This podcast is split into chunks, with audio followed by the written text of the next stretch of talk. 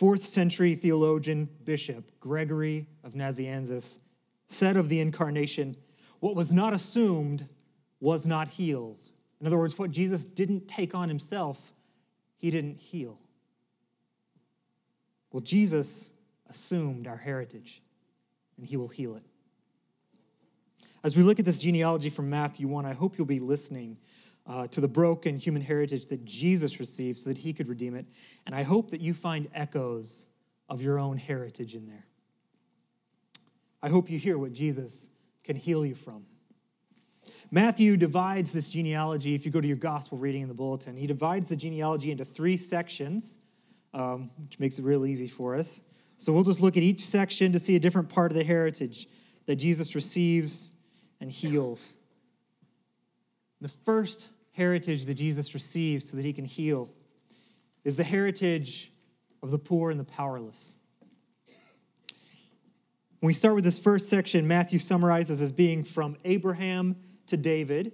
We see that Jesus receives the heritage of the poor and powerless. We'll begin with Abraham, Isaac, and Jacob. Now, these guys were not really impoverished, but God had called them to a life of instability. The book of Deuteronomy calls them, calls them together as a father a wandering Aramaean. They had no recourse for famine. Whenever there was a famine in the land, they had to flee to Egypt. Abraham and Isaac were constantly worried about being killed by some king because of how beautiful their wife was. When Abraham was called to set out on this journey, he had no children. So Jesus starts by receiving that heritage of instability. But then let's continue to look at this section. It's, it's unique because it contains several references to women, which is pretty unique, definitely not necessary in a genealogy from the ancient Near East several references to women who faced a hard, systemically unjust situation. You see, in this time period, and this is kind of the key piece of understanding uh, behind a lot of these situations for these women in this, in this genealogy, is women had little safety as individuals at this time in the ancient world. Safety came by being attached to men, primarily to either a husband or to a son. And so the first mention of a woman that we have is of Tamar. Tamar was a Canaanite woman who married who was married to Judah's son, and then she was widowed before she was ever she ever bore children. So she had no husband and no son. According to the culture, the father-in-law, that's Judah, should have married her off to uh, the next eligible son, which he sort of did, and that son treated her so badly that God killed him for it. So she actually should be married off to the next son. But Judah doesn't, doesn't want to deal with it, so he just tells her to go back to her father's home. Now, when she goes back to her father's home, you have to understand she's no longer a prospect for marriage. She's been married twice before, she has no children. She's barely better than a servant. He's sending her back to dishonor and shame, completely unwanted. So, what she does is she actually tricks Judah her father in law one evening into impregnating her. And when all the deception clears and everybody realizes what had happened, Judah actually has to declare that he was unrighteous and that Tamar was the righteous one. It's an amazing story of an incredibly unjust situation. Jesus takes that into his heritage. Similarly, Ruth the widow also had no husband or children until God rescued her. And other women in this, in this genealogy, including one in the next section, Bathsheba, but also one in this section, Rahab, were subjected to the sexual appetites of men. Jesus takes that into his heritage. But then there's another group of poor and powerless that Jesus takes in in this heritage. And it's, it's not named exactly, but it actually happens between somewhere between the names. If you look at the names there, somewhere between the names Perez, Hezron. Perez was the father of Hezron, and then some, it ends somewhere around Nahshon and Salmon. These were people who were enslaved in Egypt. The generations included there were enslaved in Egypt. See, Israel had gone down to Egypt because of one of those famines. They had stayed there and become numerous, and Pharaoh became worried about how big they were. So he set taskmasters over them to afflict them with heavy burdens, is what Exodus says. And it didn't work. So then Exodus says that, they, that the Egyptians ruthlessly made the people work as slaves. And that probably lasted for hundreds of years. And near the end of that time, the Egyptians began to kill their children. Yeah. Jesus takes this heritage of the poor and the powerless as a part of his own heritage. Now, some of us here today may actually have a heritage that's not completely different.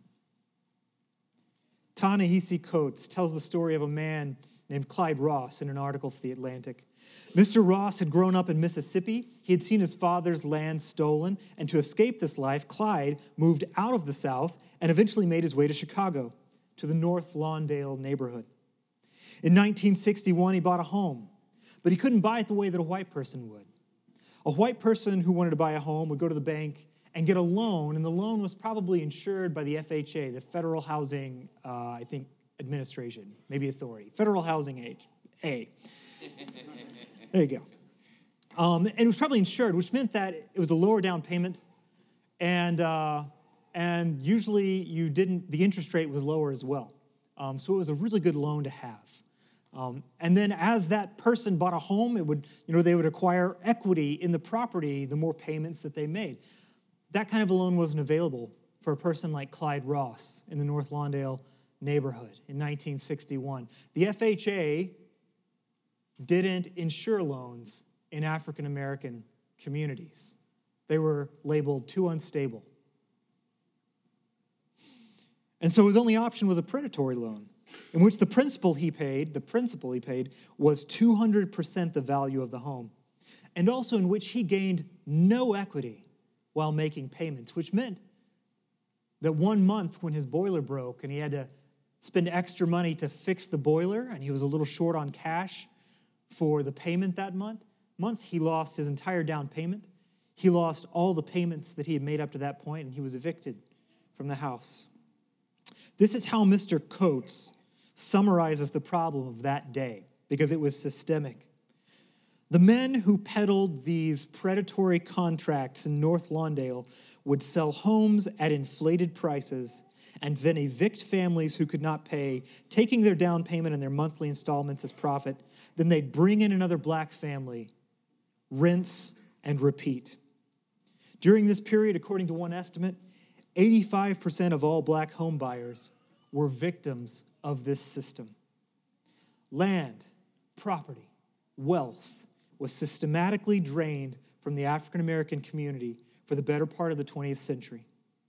To be born into a heritage of being oppressed is not an abstract concept.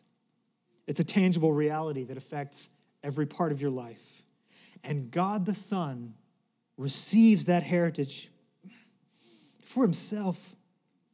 He names that heritage as his own in this, own, in this opening passage of Matthew. He has the heritage of the poor wanderer, the heritage of misogyny, the heritage of an enslaved people. Because he has this heritage, he has the power to heal it. Next, Matthew moves us to a section that he calls From David to the Deportation. And in this section, he's going to show us that Jesus has the heritage of the privileged as well. This part of the genealogy takes place during the time that Israel is an independent kingdom. And all the fathers in this part of the list are kings. Almost the opposite of the last list. This list is full of powerful, privileged people. So we start with David. David is called the king. David consolidates power over all the tribes of Israel. He loves the Lord. He writes psalms, many of them are in the Bible. His heart is dedicated solely to the one true God. He does not worship idols. He is the anointed one, he is the prototype of the Messiah, the Christ. And yet his heritage is still mixed. He still sleeps with Bathsheba and kills her husband Uriah.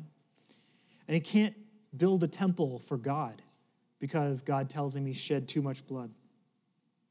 So we move on to Solomon. Solomon, and unfortunately, a list of mostly bad kings. Solomon was also a powerful king. His wisdom was renowned in the world. As a young man, he really loved the Lord. He built his temple. He amassed wealth from Egypt, though, which was against the law. It says it in Deuteronomy. He acquired 700 wives and 300 concubines, also against the law. He put Israelites into forced labor in order to build his palace. The longer he was king, he looked more and more like a Pharaoh instead of a godly king. Because of his sin, God judges Israel. And the kingdom splits in two north and south. And the kings we follow are all from the southern kingdom called Judah. And most of the kings that follow have a mixed heritage. Some are very wicked, some are good. But all are powerful men using power to wage war, to change culture, to amass wealth. We see Rehoboam. Rehoboam enslaves even more Israelites to do his work, and he brings in idolatry and prostitution into the land. Joram marries Ahab and Jezebel's daughter, and he worships Baal. Ahaz commits infanticide. He burns his own child on an altar to Canaanite gods. Manasseh converts the temple of the Lord into a pantheon where other gods are worshiped. Other kings, like Jehoshaphat, Uzziah, they have a more mixed heritage. They follow the Lord, but they sort of still let the people follow Baal. And yet there are some powerful, some privileged people who do what is right. Asa referred to in our text as Asaph, removes the idols and prostitutes. He tears down the image of the fertility goddess that his mother had erected. Hezekiah tears down the high places of worship of, of the Canaanite gods. He tears down idols and he has God's law read to the people. Josiah repairs the temple after Manasseh turned it into a pantheon. Josiah hears the law read and he tears his clothes in grief and he weeps. Now, probably none of us here are the children of kings or even the children of mayors or aldermen. But there's a growing cultural awareness among many of us that we've received a heritage of power that has been used for evil, like it was with these kings. We've received a heritage of ancestral sins, of oppressing others. And that heritage still grips us today before we were aware of it. We were born into a world that gave us advantages that were gained by taking things from others. And even in the midst of our desiring to repent of those sins, like Josiah, to rend our garments and weep, we feel that the problem is much bigger than one person. Where do we even start? How do we even repent? The hope that we have is that Jesus has taken a history like this one into his own identity, which means that he can heal it. I'm not talking about a quick fix so that we just feel better and we move on. Healing really means fixing. But Jesus has the heritage of the bad kings of Judah, and he can heal that heritage. But I just want to ask us are we praying about racial reconciliation, the way that Pastor Michael Wright encouraged us to when he came and spoke to us? Are we weeping before God like Josiah? If we want to know where to start repenting, it's to start in prayer and weeping. Finally, Matthew rounds out his genealogy with the last section. And I'm going to call it here the heritage of the postponed. It's a list of mostly unknown names. Once you get past Zerubbabel, they're all people we haven't heard of. See, at the end of all the bad kings, the kingdom of Judah was conquered by Babylon. The nobles were carried off to Babylon for about 70 years, and after that, they were allowed to return to, to Jerusalem to rebuild the city and the temple of the Lord and to wait for the presence of God to return to them. So they return to Jerusalem, they rebuild, and they wait for 500 years.